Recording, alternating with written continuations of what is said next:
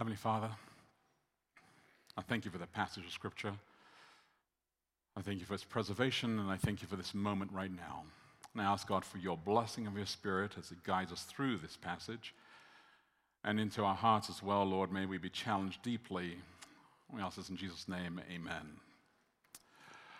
So, I particularly love this passage of scripture. And if you happen to be listening to this podcast uh, or watching this podcast, you're thinking to yourself, what passage of scripture? Because you've only joined it right now at this sermon, right? So, I'm going to encourage you just to kind of pause it for a second, listen to, and go read Joshua 24 1 to 15. But for us here, you've just heard it, right?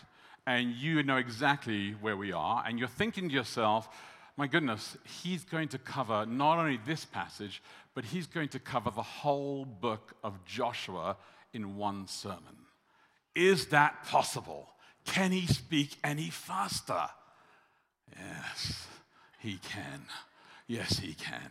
Uh, no, it's true. It's true. I actually can speak a little bit faster than I have normally spoken before, and I'm going to try and do this to make sure I can do this. So, in order to do this, I have a couple of copies of my manuscript so that you can keep up with me. And uh, yeah, I'm serious, it's right here. And so if you need a copy of the manuscript, just put your hand up and uh, you can then follow along and you can just kind of read, speed read, uh, as we're going through here. Um, there are a couple of hands that would like one uh, right there. So that's great. Uh, let me tell you this, though. If you were to forget everything that I say today, which is a, a there is a probability, um, that some of you may forget what I say today. Uh, and I don't want you to, you know, to forget everything I say, but if you were to forget everything I say, if you were to be derailed at some point, if you were to fall off the horse that you were circling the mountain and you forget everything I said, I want you to remember this. We need Jesus. That's it, all right? Uh, so if you were leaving here and you're like, what did David say? What was that message about the whole book of Joshua? Simple we need Jesus. Of course, uh, that you will not, I, am worried, of course, that you'll not be ashamed to admit this, that you don't see this as a sign of strength or weakness, but that you make a decision to follow him. That, like Joshua of old, you will declare, as Doris read so well, as for me and my house, we will serve the Lord. That's what I would really hope that you would actually agree to. Now, to reach this point, you have a number of hurdles, a number of bridges to cross. And you're probably asking yourself, uh, I know that some of you are, you're thinking, why today? Right? Why today do I have to select and agree to serve the Lord? I mean, what about next week? I mean, it's Christmas, right? Next week we could do this. What if I take some time to reflect on this over Thanksgiving? You know, when I'm in that food coma that's when I should think about whether I should follow Jesus. Or Christmas time, I'm going to have a lot of free time. Or maybe 2018 or, or 2019. That would be a great time that I could reflect on whether I should follow Jesus and commit and say, as for me and my house, I will serve the Lord. Well, I think it's because we have this tendency, maybe, that the future is much easier to be able to embrace this. And so we try to delay things and we try to look forward to things and we say, I will do this in the future at some time. It's, it's always in the future when we'll address this. And Thanksgiving has this kind of effect over us as well. Uh, I'm going to say a sentence, I'm going to share a sentence, a statement, and I'm going to see if you agree with this statement, right? Here's the statement We are all looking forward to Thanksgiving. Oh my goodness. All right. All right. Clearly, two people are looking forward to Thanksgiving. All right, let me, let me try and stretch that a little bit more for the, uh, how do they use who all need counseling? Nearly, nearly all of us are looking forward to Thanksgiving. Ah, all right, nearly all of you are looking forward to Thanksgiving. Good, good. All right, how about this statement? 41 million turkeys are looking forward to Thanksgiving. You kind of agree with that, all right.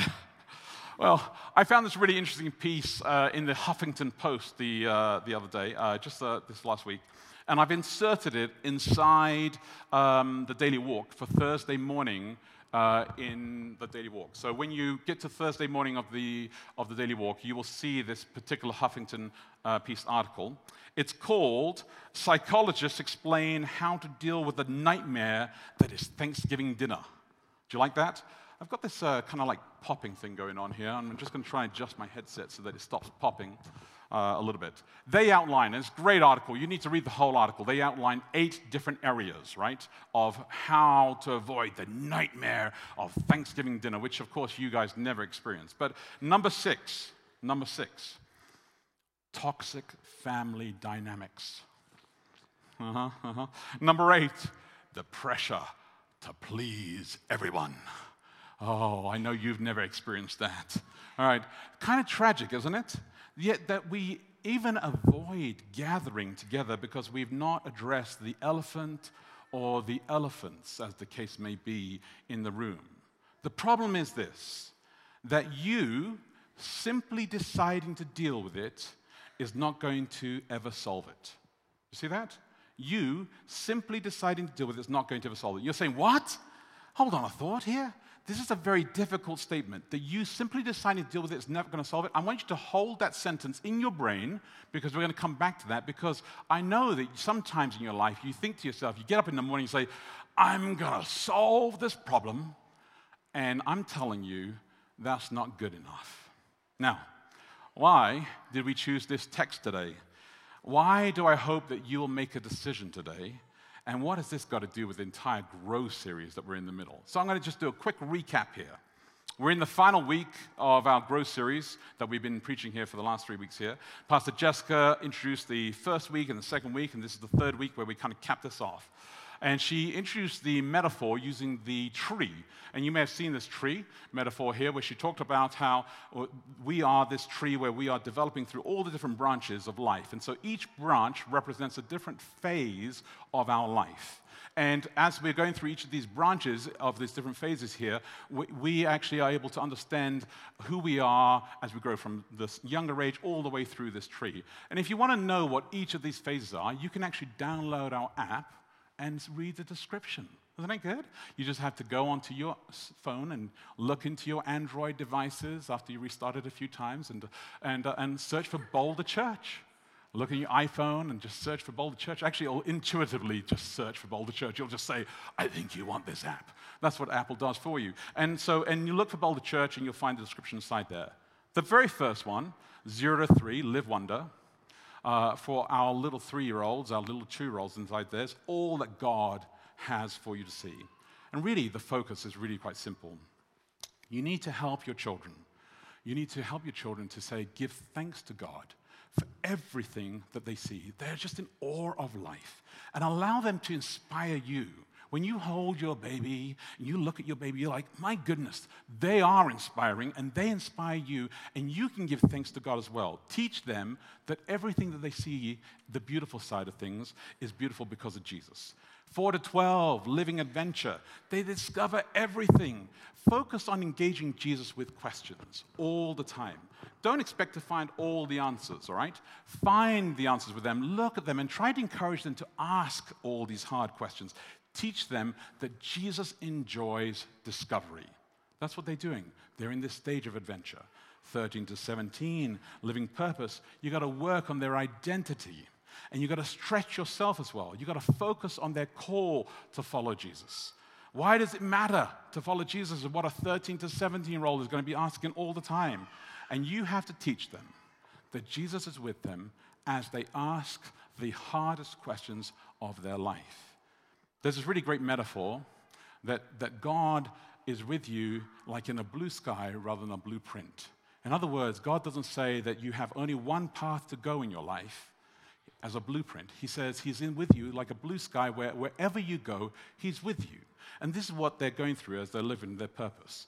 18 to 24, living in tension. You're honing in on your gifts. Focus on the life and apply it to your life. You're an adult now. Now you need to learn to serve others. This is very difficult because everybody's been serving you your entire life. Now you actually have to serve others. Teach them to be more about intent rather than content inside here. And 25 to 34, live creative. You've got to apply those gifts to be creative, to live a life that's just actually transforming them. They are daughters and sons of Jesus Christ. Make their dreams become reality. Teach them that they are to change the world and they are to lead it. But today, we're looking at the final two branches 35 to 54, live courage, and 55, live wise. And I am 45, smack bang in the middle of live courage. I really am. I, I, I kind of feel the heavy responsibility of life. My, my wife, obviously, uh, is, is actually one year older than me, so I'll let you work out how old she is. Um, happens to be her birthday today. Ah, so that's, uh, that's why she's exactly one year older than me. Uh, so I had to share that. Uh, otherwise, I would have kept that a secret. I Wouldn't have shared that she's 46. Uh, just in case you couldn't work out what 45 plus 1 was. Mm-hmm. I know some of you are like, give me my calculator.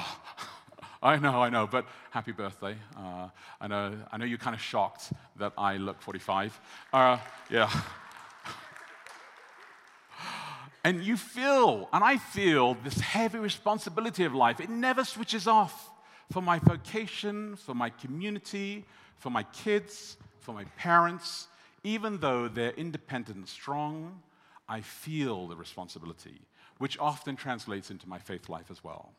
And we desire it to be stronger. But someday soon, we have to have those end of life conversations.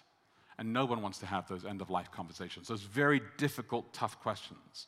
Those who live in the 55 plus in their phase of life, they have what? One to three decades left in contribution of their vocation right? Because retirement was something we invented to push the older people out of the way. It's true. It's true. Not out of respect. No, our society is so poor in the way we handle people. We give very little respect to the young people, and we give very little respect to the older people in the church and in life. But God has called us all at every age of our life to live a life with Him and to experience it with Him. We cannot retire from God. Billy Graham was very famous for saying this. He said, Name me someone in the Bible who retired. The gifts and call of God never ends. So, how can I become a master player and a world changer? How can I be a healing presence of Christ in the world? Retirement is so final. What are you going to do? I'm going to, I'm going to re- retire. And what are you going to do during retirement? I'm going to retire so I can actually go do the things that I was never allowed to do when I was working, which is to enjoy life. What a miserable life that you lived 65, 75 years doing things that you were not allowed to do so you could live the last, what, three years of your life doing things that you were not allowed to do? What a horrible model that we have created in the society that we say fun begins when you stop working. Right? I am not looking forward to retirement as my, that's when it's going to begin. Oh, I can't wait till the day I retire. That's when I'm going to have fun. Life is not simply from the womb to the tomb. It is much, much more than this. And I want us to understand this. So, take out your worship guides. And if you haven't got a worship guide, one of the elders or deacons will give them to you. So if you came in, you snuck in a little bit late. I saw a few people sneak in there. But uh, if you came in and you haven't got one, just put your hand up and they'll, they'll give you one of these. It's great. Um, and uh, in the worship guide, you'll see that the very first question is this What has to happen for you to need Jesus? What has to happen for you to need Jesus? Joshua decided he needed Jesus when he was young, but he didn't really settle this until the end of his life. And that's why I asked you this week, as we studied the daily walk, to read as much of the book of Joshua as quickly as possible, just to kind of get the kind of Duplo effect, the kind of broad picture of this. But I'm going to give you the background really quickly here. Joshua came out of Egypt with Moses. He was a young man. He became one of Moses' right hand assistants. He, along with Caleb and the 10 other spies, 12 of them, went into the promised land at the very beginning and said, We can take the promised land. The other 10 guys said, uh, it's, it's, it's going to be hard work. And so they were like the ones who said yes. They got voted down. It was no go. He was the one who Moses eventually says, I'm going to pass the baton on. So we get to Joshua, the first four chapters, chapters one to four. 40 years are going to pass by. The entire generation who said no to go into the promised land out of slavery, they die the entire generation goes away. The ones who don't want any change and don't want anything to go, they want to go back to the days of slavery with Egypt, they go and they're gone. They died. Moses has died. Joshua's in charge. Jesus knows that he's scared. Moses was scared too when he took on leadership. And so he says to him, I'm going to give you some good words of encouragement. Let's begin in Joshua chapter 1, verse 9. So if you have your Bibles, and the Pew Bibles, you can just pull them out. It's page 198. Joshua chapter 1, verse 9. Page 198 in your Pew Bibles. And I'm going to read from the English Standard Version, which is the same as your Pew Bibles, Joshua chapter 1, verse 9 knowing that this guy is scared, knowing, remembering that Moses was scared as well, uh, giving him these great words through the entire chapter here, he ends on these epic verse of, of chapter 1, verse 9 here. Have I not commanded you? Be strong and courageous. Do not be frightened. Do not be dismayed, for the Lord your God is with you wherever you go. Remember? Not a blueprint, blue sky. Wherever you go, the Lord your God is with you. Just be strong and be courageous. Joshua steps up. He calls all the people together. He calls all the commanders and he says to them, Are you with me? All right? And he's like, Come on. God said he's with me. Are you with me? And look at their response. Just follow with me on this chapter, chapter 1. Go down to verse 16. And it says there, Then they answered Joshua all that you have commanded us, we will do. Wherever you send us, we will go. Just as we obeyed Moses in all things, so we will obey you. Only may the Lord your God be with you as he was with Moses. I'm like, seriously? Everywhere Moses uh, said we did, we never, we never bickered, we never argued with Moses, we never said, take us back. Well, maybe, maybe their parents did, right? Maybe this is the new generation. They're the, they're the kind of the cool ones. They're the ones that are like with it. They're the ones that are like, yeah, whatever you say, man, we're with you. We're going to follow you all the way. I don't know. This is what they're saying right now. We'll have to see if they actually really do this inside here. But Josh is kind of excited about this, and he decides to go ahead with this. So, as he does, he continues on the journey, and he sends two spies now to go to Jericho to scout it out. These two spies end up inside a house of ill repute. Just for the record, Joshua did not say, Go to Jericho and find a prostitute and spend time exploring the city with her. God did not say, Go to Jericho, find a prostitute, and explore the city. They, on their own initiative, they did that. I, it was just their very, very, very proactive uh, initiative. I mean, thinking forward, very, very, very uh, innovative, very innovative. That's where they ended up. Uh, I just want you to know that that's what happened, and the Bible doesn't say that Joshua sent them there, okay? Now, a side note here. They go see Rahab, and there's another character introduced called Achan. And it's very important because these two characters are pitched uh, against each other and they're contrasted against each other. So you're going to see a Rahab and an Achan. And this is just a side note, so it's kind of like a, a bonus. So you imagine there's a sermon going on over here where David's talking to you, and over here is a bonus, like it's thrown in for free. And you're like, it's got, I got two sermons for the price of one. And you're like, get away, I accept. So here's a side note Achan and Rahab, the gospel People often think the gospel is only taught in the Second Testament. Gospel is taught in the First Testament as well. Rahab represents those who are the outsiders, those who are not committed to God, those who actually are the enemy. Achan, on the other hand, he represents the insiders, those who are the family God, those who are actually connected to God. And what happens is that there's a trade off because Rahab says, I, a Canaanite, want to accept God. And God says, Welcome to the kingdom you're in the family. And Achan, on the other hand, he says, I, inside the kingdom of God, I want to reject God. And I'm going to cause damage to others, the loved ones all around me, and the implications are going to hurt people all around me. And God says, I'll give you up, man. You got a choice. You move away. And so God shows that the gospel, there's a choice all the time, but anybody can join.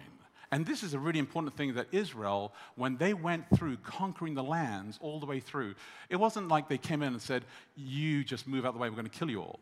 They were trying to bring in as many as they could, even through the book of Joshua inside here. But back to Joshua. So that was just free, I know, no charge.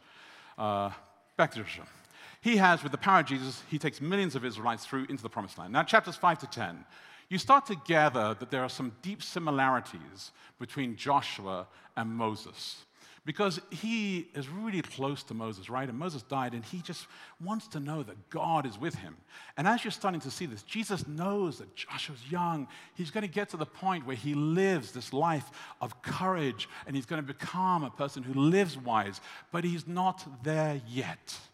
So Jesus gives him a whole series of these incredible moments. And these are the moments that we get to have in our lives. If you think about your own life, who made you who you are at this very moment is a culmination of all of these snapshots of your life. So he talks to God directly as God talked with Moses. He parts the sea as he did with Moses. He asks him to circumcise all the men as he did with Moses. He tells Joshua to take his shoes off because it's holy land, as he did with Moses. He supports him in a battle, a crazy battle, as he did with Moses. He makes miracles take place, as he did with Moses. Yet, there are moments where Joshua has these lapses of judgment. There are moments when he does not feel that he needs Jesus Christ. When he goes his own way, when he's uh, tricked, when he's embarrassed, and he kind of uh, has to admit in front of his leaders that uh, he got tricked by his enemy, uh, when he loses out, when he orders these crazy acts of brutality. Notice that he orders these crazy acts of brutality. And in that road of recovery for him, he's always coming back to God because God is always saying to him, The door is open. You can come back and I will recognize you inside here. The power is in Jesus. And when Joshua starts to accept that the power is in Jesus, he's a better person. So, question number two in your worship guide is this Who do you need more in your life? Who do you need more in your life? Anybody ever heard of Henry Cloud? Henry Cloud. Anybody ever raised your arm in church? Just checking. I'm like, seriously. All right, this is good. Now let's try this again. Anybody ever heard of Henry Cloud? Much better. All right, all right. Henry Cloud is an expert leader, psychologist. Uh, he is a New York Times bestseller author. Over 10 million copies of his books have been sold. And so I know, as I saw now by your hands being raised, that some of you read his works. And maybe you've read his, one of his most recent books called The Power of the Other. I've mentioned this in the Daily Walk a few weeks ago, and I've also mentioned this to a few different friends as well. Great insights into life, the power of the other. Gratitude for all those who've influenced you. And it's no kidding, right? I mean, everybody knows that we are who we are because of great people who have shaped us. We know, for instance, that babies, you can feed a baby and you can give them all the food that they need. But if they have no real connection, no real physical connection that's loving connection, they will suffer from this. And you've seen this in orphanages from war torn countries where babies are left uncared for, and the devastating effects on this, creating the syndrome called failure to thrive, right? Because they haven't been held, somebody hasn't connected with them. We know that elderly people who suffer from heart attacks or from strokes, their chances of having that happen a second time or their chances of recovery are much better if they belong to a support group, if they belong to a life group. Hence, we try to encourage you to belong to a life group as early as possible in your life because a life group builds community in your life. They even say that you could eat horrible food. You could be eating wheat every day I mean, it's just horrible, horrible. Pizza, pasta. I mean, you could just be eating wheat every single day, and it doesn't matter if you belong to a life group because if you're in community, you actually can live a good life still. Henry Cloud shares uh, that after a few years of college, this is early in his life, uh, he was studying finance uh, and, and counting, and then he decided to switch to psychology. and he loved psychology. Uh, he was studying all the theories, trying to understand how people grow and how they change. But then after a while, after studying this for a long period, he said, I just I got this itch. I thought, I need to go back to accounting and finance and law. I miss, I miss that. The psychology was good, but I, I need to go back until that single class, that single moment. And maybe you've had that same kind of epiphany. When a professor was explaining that there was one ultimate factor above all the theories that cause change in your patients to happen. And he was, his was peaked. His interest was peaked. There was one ultimate factor above all theories that caused change in your patients to happen. It's like, what is the ultimate factor? So I, am actually going to read you the quote. Henry said this. He said, I sat eagerly waiting to find out the secret of helping people. Here at last, I would learn the esoteric kernel of wisdom that I'd been seeking all of this time. The professor looked at us and said, It's the relationship. What? Actually brings about change in people, and the cure is the relationship between the psychologist and the client, he explained. What? I thought to myself, that's it? That's all there is? That's what I gave up finance and law school for? To be a renter friend? Sure enough, uh, it's true. He said that it's, it's, it is about a relationship, but it's about getting to the next level, right? It's about the right kind of relationship. I, I sometimes I, I sit down with people and I have conversations with them, um, and I, I want to say something but, but it's not the right time to say something. Sometimes I have to wait weeks or months or years before I can actually speak something into their life. And sometimes they've done the same for me. They've waited months, weeks, years, whatever length of time before they can speak truth into my life as well. It's about the relationship, the kind of relationship we have. This is where Daniel Siegel, Daniel Siegel's a professor at UCLA, and he's a leading neurobiologist. He helps us out with this to help us understand the dynamics of how this all comes together. Now, if you have grown up in the Seventh day Adventist church, uh, you're going to get very excited right now. You're like, oh, it's like, I'm, it's like you're going to get kind of like, pick me, pick me. You know, it's going to be like kind of one of these moments where you're like, I can't believe this is happening. It's like Christmas was really early, okay? Now just steady, steady. I'm going to, reveal this slowly to you, and you're going to leave here so giddy because, like, I know the answer, and I didn't have to study. It was like it just a dream came true. All right. So, but if you're not Seventh day Adventist and you haven't grown up in the church, you're like, I don't even know why that was actually fun. All right. So, this uh, leading psychologist, Daniel Siegel, and uh, at UCLA, he worked out that there are three things three things, three areas that if you work through these three areas here, uh, you actually will be able to be more successful uh, through these three areas. The first one is uh, physical. Uh huh. So if you are very good and you work through your physical areas, uh, you are, you're good. What do you think uh, would be the second one? Sorry, what was that? You guys are so good. That was such a, a uniform answer. I felt like it was like one person was like, I'm gonna, I'm gonna say mental. Okay, yes. Physical, mental was the next one. Well done, well done. yes, physical, mental. What would be the third one? Uh, let's see. Oh, uh, see, you're wrong. I know, now you got it. Yeah, he said relational. I know, so close, yet so far. Uh, this is just a private in house joke. So, Adventists have been saying for years, for 150 years, that it is physical, mental, and spiritual. But this guy said it's actually physical, mental, and relational. Physical, mental, relational. We've been saying it's actually physical, mental, and spiritual. Um, wait a second. We've been saying that for 150 years. No, I think, I think the Bible's been saying it for 2,000, no, 3,000, thousands of years. I think they've been saying it. God's been saying it for eternity. He said, he said something about love God with all your heart and love humanity with all your heart that's what the whole Bible kind of rests on. Live love. Hmm. Yeah, relationships are the core of our lives. We call it spiritual, But what we mean by spiritual, what we mean by spiritual is that our relationship to God and each other makes the difference. So, this neurobiologist from UCLA worked out that if you get your physical, your mental, and your relationship, but he doesn't really want to have to say God, he just wants to talk about us on this level here. And we're saying, yes, this is important, but you also need this as well. You need to be connected here together, but you need to be connected with God as well. If you get this together, man, it's amazing who we could be. Well, you just can't have a superficial relationship.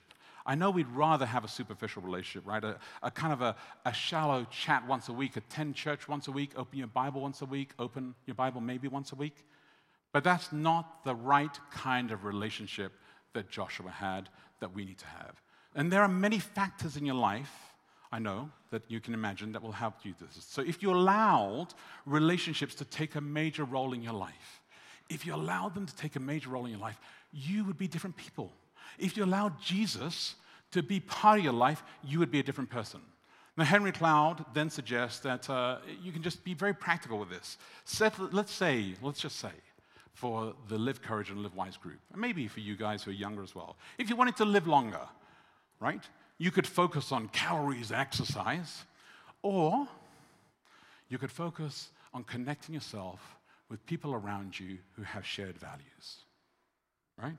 If you wanted to build a really great business, you could focus on execution and tasks, or you could focus on building a healthy culture. If you wanted to close that sale, that deal, you could focus on the rational logic, or you could focus on the shared values you have with that person. And then he goes one step further, and he says that, in fact, all of our relationships fit into four corners four corners. And these are the four corners. I don't know, did we put them on all four on one screen or I don't know if we did that, but here are the four corners. They are, and, and this is question number three, by the way, inside your worship goal. Which corner are you moving towards? So here is the four corners disconnected, no connection. Corner number two, which is the bad connection. Corner number three, the pseudo connection. And corner number four, the true connection. So here's the thing corner number one, disconnected, no connection. This is really common. This is where you are just like, a, you just go full speed. And I have met people like this. They are deeply lonely. They live on the edge all the time. They're trying to control everything all the time. They cannot let anything flow by. They don't miss anything. They are disconnected from everything. This is how they live all of their relationships. And it's very easy to be in corner number one. The bad connection, this is where you're surrounded by somebody who's constantly just chipping away at you. You may have a boss that does this. You may have colleagues that does this. You may have a partner that does this in your life. You may have children that do this to you. You may have somebody around you who's constantly just, they're, they're the relationships that you have, but they just, they criticize you all the time. You can never do enough. I worked for a person once who, no matter what I did, no matter what I did, no, however ahead I was of the game, no matter how far ahead I was on it, it was never good enough. There was always like, wait, I know you're, you're like, you're over here, 16 years ahead, but you could have been in year 17. I'm like, you're right, I should have been in year 17. Fail, run back. And then you live in this kind of like horrible tension all the time inside there. That's a bad connection. The pseudo connection, this is quantum number three, where you're just like living in this surreal pretend world. You have these people around you just say, You're perfect. Everything you do is fine. They never tell you you've done anything wrong. They're constantly like, Yeah, I know you just hit that car, but the car deserved it. I know, I know, it's just horrible. They should have never stopped. they should have just kept on going. Yeah, I know it's never your fault, right? And so you're just constantly affirmed all the time. So you're living in this kind of like bubble all the time. You never handle anything that's negative. So the fourth corner is the corner we should all be aiming for. And this is a true connection. And this is a hard connection. Henry Cloud shares this uh, great story in his book about a guy called Liam. Liam insists that he has to fly out to meet Henry. Flies out to LA, sits down, spends an entire day with him. Liam is at the height of his career as a surgeon. He's doing really, really well.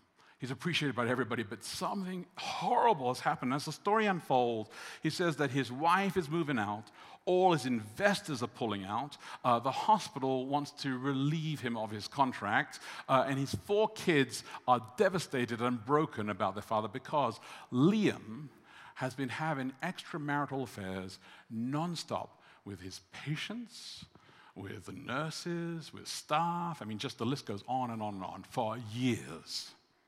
And it's just, oh, it's a horrible mess. Trust has been broken. So Liam's sitting down, he's confessing all of this to Henry, and Henry is sharing the story, saying, I'm just listening to this, and I'm just, I'm horrified by the pain that's going through. And then Liam says, I've got a plan to, to kind of address this.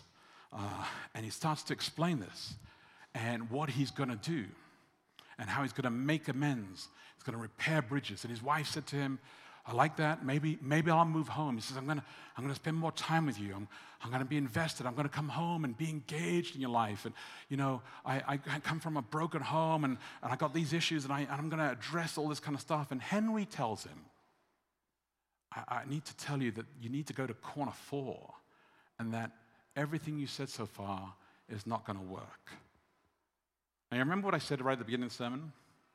The problem is this you simply deciding to deal with this is not going to be ever enough to solve it. You deciding to deal with this is not going to be enough to solve it. You can't wake up in the morning and simply decide to fix your life. You have to get to the root. You have to get deep inside and understand what the psychologists are saying, have discovered, and selling millions of books and doing this, which the Bible, by the way, has been saying for mm, a long, long time. You have to admit that you need help from someone else. You have to admit that you have a weakness. And you have to admit that you need someone else who can help you. It's really hard because we grow up in a world where we are told that if you just just follow your dreams and just do what you can do and work hard at what you do, you can do it. And what the Bible's saying, and what the psychology is saying, and what everybody's saying is that if you can actually have the courage to admit that you need help, you'll be a greater person. Richard Branson, you guys know who Richard Branson is? Good, good, thank you. Such a responsive group. I appreciate you three. Richard Branson said that David Beers, who was a friend of uh, uh, Beavers, who was a friend of his parents, spent one evening, one evening a week, teaching him accounting and finance when he was a young man, a young boy. He said if this guy had not invested at the request of his parents into his life, teaching him as a kid finance and accounting, he wouldn't be the man he was. Henry Ford had Thomas Edison, Mark Zuckerberg had Steve Jobs, Bill Gates had Warren Buffett and Ed Roberts. You know Steve Jobs, when he was in the eighth grade, when he was in the eighth grade, he opened up the, uh, the um, book with all the telephone numbers. What's that book called? The phone book. I know, I haven't held one in a long time. I was like, what it's Google, go back, go back. All right, phone book, there you got it. Uh, he opened up the phone book when he was in eighth grade and looked up Bill Hewlett, who is the guy CEO of HP, found his home number, called him, and said, I want to build a high frequency machine counter and I have no parts. And Bill said, I'll send you some parts. And then he said, I want to hire you this summer to come and work. And that is how he connected with Steve Jobs and began Steve Jobs on his journey. Isn't that crazy? This is the, the we stand on the giants of shoulder, I mean, on the shoulders of giants today. We are better humans because we admit that we have learned from others. So our final question, our final question then, question number four: Why is the struggle so real? As you read the final chapters of Joshua, it records that Joshua died at 110 years old when he, in Joshua chapter 24, verse 29. But here's the thing this is very, very different to our brother Moses, all right? Everything's been very similar, right? But this is very different to our brother Moses. And this is going to be kind of awkward, but I'm, I'm going to just explain to you. When Moses came to the end of his life, the Bible records in Deuteronomy 34 a very different ending. And I need you to me. So turn with me to Deuteronomy chapter 34, page 197 page 97. Deuteronomy chapter 34. And verse 7. says there, Moses was 120 years old when he died. And my Bible says his eye was undimmed and his vigor unabated. The King James Version says, nor had his natural force, nor was his natural force unabated. It's the Hebrew word is leho. Uh, the Jewish uh, Publication Society has a commentary on this and actually says that Moses had not become wrinkled. Um, you understand what I'm saying? It's a euphemism. Got it. All right. Moses was still able to become a father. This is the key. All right. Joshua was no, no longer able to, but Moses was, yet he died. The struggle is real. All right? The case of Moses is that Jesus said, My brother, you have served well, and the people are ready to enter the promised land, but you will not be the one to take them in. But you will lead them here, and I have something else for you to do. We will call it the Mount of Transfiguration. One day you will understand time to pass the baton on, and in this case, Joshua will do it. But Joshua, for you, you have served well. Thank you now, and rest in peace. If you have life, you have something to do. Okay? If you are alive, you have something to do. The struggle is real. So we come back to our text that Doris read for us right at the beginning, Joshua chapter 24, verse 15. 1 to 15. And as we read through here, you read through this chapter 24, 2 to 3, I'm just going to just highlight this. And Joshua said uh, in page 220, just turn over to Joshua 24, verse 2, the last two verses here of 24. It says, And Joshua said to all the people, Thus says the Lord God of Israel, long ago your fathers lived beyond the Euphrates, Terah, the father of Abraham, of Nahor, they served other gods. Then I took your father Abraham from beyond the river and led them all the land of Canaan, and I gave Isaac. And it continues all through this chapter. I don't know if you picked up this rhythm.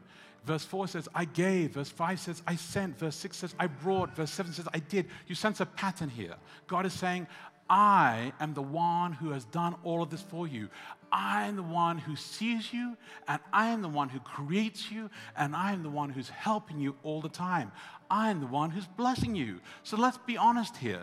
Jesus says there are great examples, difficult examples inside here, and there are hard examples inside here, but the struggle is real. Your natural desire is not to follow Jesus, okay? Your natural desire is to not to rely on anyone else. Your natural desire is not to trust people, your natural desire is actually to deceive. And the Bible is rich of examples that are overwhelming at times. If you wanted to write a book to convince people, right, that the resurrection, for instance, was real, why would you write inside here, Matthew 28? It says, and then some of them doubted after they saw Jesus that the resurrection was real. Why would you write that? Because they have nothing to hide. They're not ashamed of the gospel. They're not ashamed of what took place. They're totally honest and open about it because they know it's real. We, and this is crazy, we're open to mentors today. We're open to brothers and sisters. We're open to partners. We're open to counselors. We pay so much money. We're open to psychologists and we're open to teachers. We're open to gurus and spiritual gurus. We're open to spiritual podcasts and spiritual books. But God forbid you ever open your Bible and study about Jesus. Oh my goodness. That'd be horrible. The struggle's real, isn't it?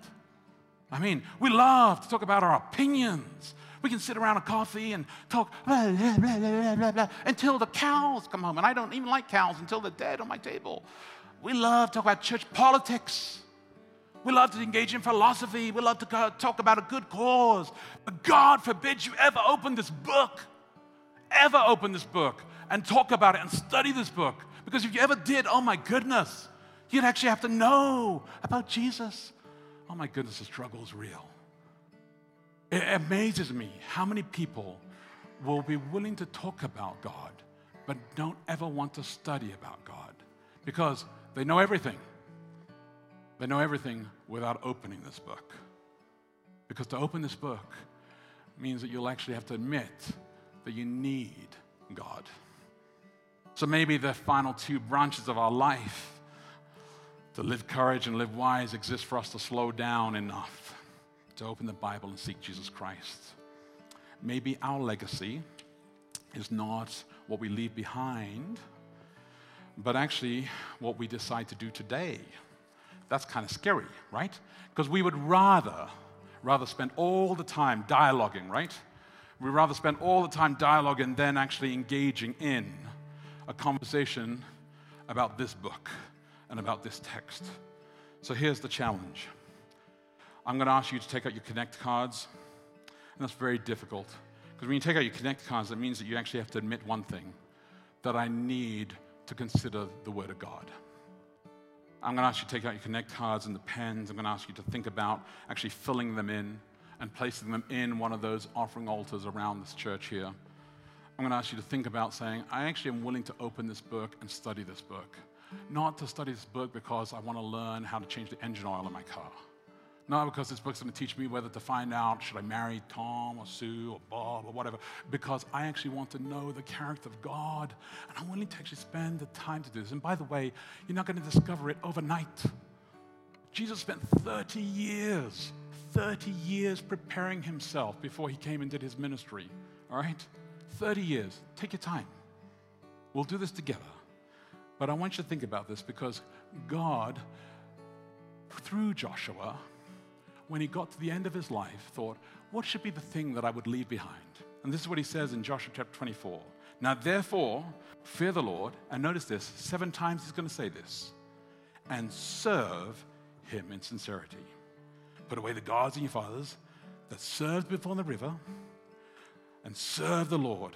And if it's evil in your eyes to serve the Lord, Choose this day whom you will serve with the gods The father served in the region before the river, the gods of Amorites. But for me and my house, we will serve the Lord. Seven times he's bringing this up because he's telling you there is nothing in this world greater than getting to the point where you actually are willing to serve God. Now, he started when he was young and thought he's going to go for it. But he was an old man before he was able to articulate it. I wish that we didn't have to be old and near our deathbed before we articulated this. And man, I wish, I wish we kind of grabbed it when we were young. I really do. I wish I had the energy when I was like 19 and understood what I understand today. So if you want to kind of grab this, don't do it by yourself. Have the brave heart and the courage to admit that you need it too, just like I did, and like I do still to this day, and be willing to say, I want to know more. And we'll all together, not just you and I, but we together will learn more about this, and you will discover who this Jesus Christ really is.